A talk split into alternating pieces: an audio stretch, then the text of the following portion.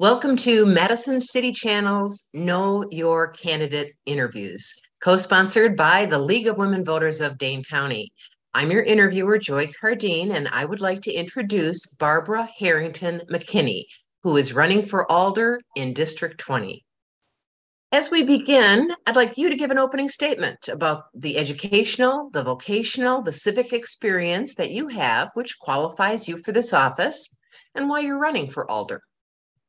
Uh, first of all, thank you very much to the League of Women Voters uh, for the opportunity um, to hear my voice and to know why I am running. Um, I was elected 20 in 2015 um, as one of the first two African American women ever elected to the Madison um, Common Council. I'm running because I feel that there is unfinished business from 2015 to um, what we're facing today, I had the opportunity to say that is enough and I'm ready to step aside. Um, but there is unfinished business. It's been challenging these past two years on the Madison City Council, and I feel that there is business still to be done.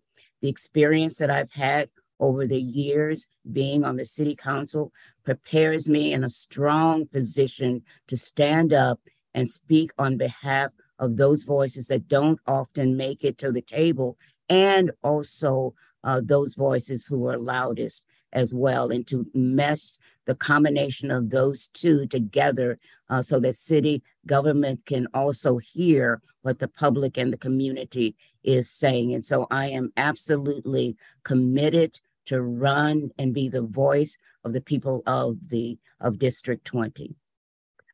What actions or programs would you support to enhance public safety in Madison? And in particular, what's your position on the use of body cameras by Madison police officers?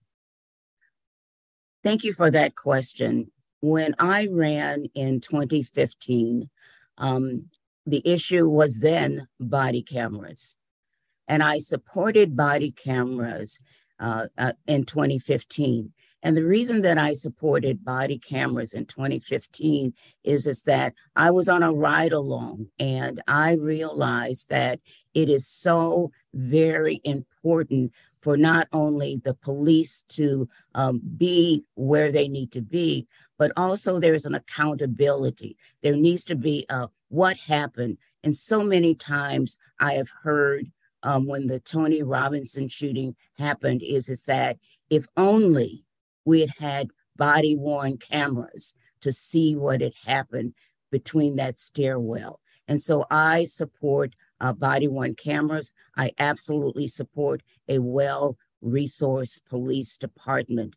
Um, and my track record has demonstrated that every person needs to feel safe in their community in their neighborhood and in their homes. And I've, I've supported that uh, throughout my career. And from 2015 to now, that has not changed. The dialogue and conversation has changed to defund the police. That is not correct dialogue because we cannot do it by ourselves. A well resourced police department, well resourced community um, uh, re, uh, organizations are very, very important, but it must happen together rather than separately.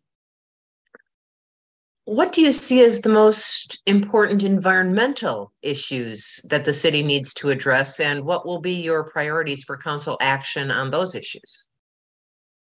Another great question. Um, as a alder of the Southwest Side during that tremendous flood, I went into neighborhoods. At that time, I was the alder of District 1 and also the alder in Park Edge, Park Ridge. I went into homes where people showed me where the marks of the water had arisen. I went into homes where all of their possessions were destroyed. In some of my neighborhoods on the southwest side and the lower southwest sides, they did not have the capacity to rebuild and replace. In my homes uh, on the farther Hawks Landing side, they experience the same danger. And so, um, but they had the ability to afford to correct that. What we will be looking at is, is that how are our systems managing and making sure that there is not a recurrence of that again. It is so critically important that we start looking at environment and those um, those issues there. Um, I am also committed to looking at our transportation systems and how we move from place to place. It is a priority that as we develop our transportation system, is it getting to the places and spaces that we need?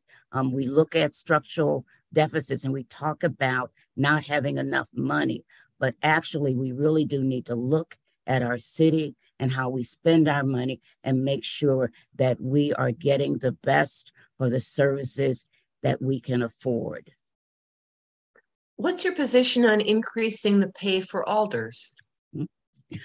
Um, I voted against the increase of pay for alders. Not that we don't work very hard, and we do. It is not a 20 hour job, and it is not. It is a public safety. But during the time when we are talking about structural deficit in the years to come, when we were in the budget deliberation cycle, very strong uh, amendments came forward, but they could not be lifted up. They could not be approved because the question always was the, the structural deficit that the city will be facing in coming years. I, the timing was not right. There is no way that I could have voted for an increase in my salary when I was experiencing or talking with individuals who were homeless, were in hotels that could not fit, cannot um, even manage the basic necessities of food, housing, and clothing. And it was not the right time for us to do that. And so, in good consciousness, I could not support the raise in salary. And the public said when that was offered is, is that they're not ready for a full-time position for an alder. They were not ready. I do not think Madison is ready uh, for an increase in salary at this time. What, if anything, do you think the city should be doing to support economic development? Mm, I see the building of the Black Business Hub as a way to start building um, uh, building wealth. Uh, on the southwest side, the Employment and Training Center, where they're taking individuals and helping them to get their CDL licenses, where all of that is, is creating a workforce where people can get sustainable employment. All of those are economic development drivers to me, but you have to have a well trained well resourced community of, of workers. And how do you get that? You do mentoring. I think that mentoring is some one of the most important ways that you can build a strong, vibrant workforce. How do you see racial disparities impacting constituents in your district? And are there any actions the city should take to address those disparities? When I hear um, disparities, I have to step back and ask the question Is the city actually trying to resolve the issues of racial disparities? Are they causing some of the challenges and problems? I see oftentimes in nonprofits, especially the nonprofits who specialize in addressing the needs of, of underrepresented communities, they're being pitted against each other to receive the dollar. I think that the city has a responsibility of not just giving money, but to make sure they're providing the educational resources and support so that these businesses can be successful. Um, it is um, it's something to uh, walk into a store and you see people that look like you. It's wonderful to walk into businesses and see people that look like you. That is an incentive for a young person to say, Oh, I can do this. Oh, I never thought of this. And so introducing those pieces so that we could have a well informed, well educated, well trained workforce is so important. And the city can do that. We allocate the monies to the various entities, but what is the underlying support that we build so that they can be strong, viable, and sustainable? Sustainability is important. So there's accountability in that. Accountability is not a negative thing. It says what's missing the presence of which, if it were there, how could we build a strong, vibrant economy? And I think that the city now is taking it back and it's not just giving money, but it's supporting those businesses, supporting those organizations and agencies so that they can be strong, viable, and sustainable. What are the most critical issues that you see facing the people in your district, and what do you propose to address those issues? I've been asking those questions. And I as I ask those questions, public safety keeps rising to the top. In every conversation, they say that transportation, speeding, but public safety is their issue. People want to feel safe in their homes and in their neighborhoods. How can we address that? Um, and when I uh, originally said that we need a well resourced police department, they cannot do that on their own. It needs to be a well resourced police department. It also has to be community resources. It has to be navigators who have their ear to the ground and understanding and listening to the people who are in the community. And so I absolutely am very supportive of public engagement. And what is public engagement?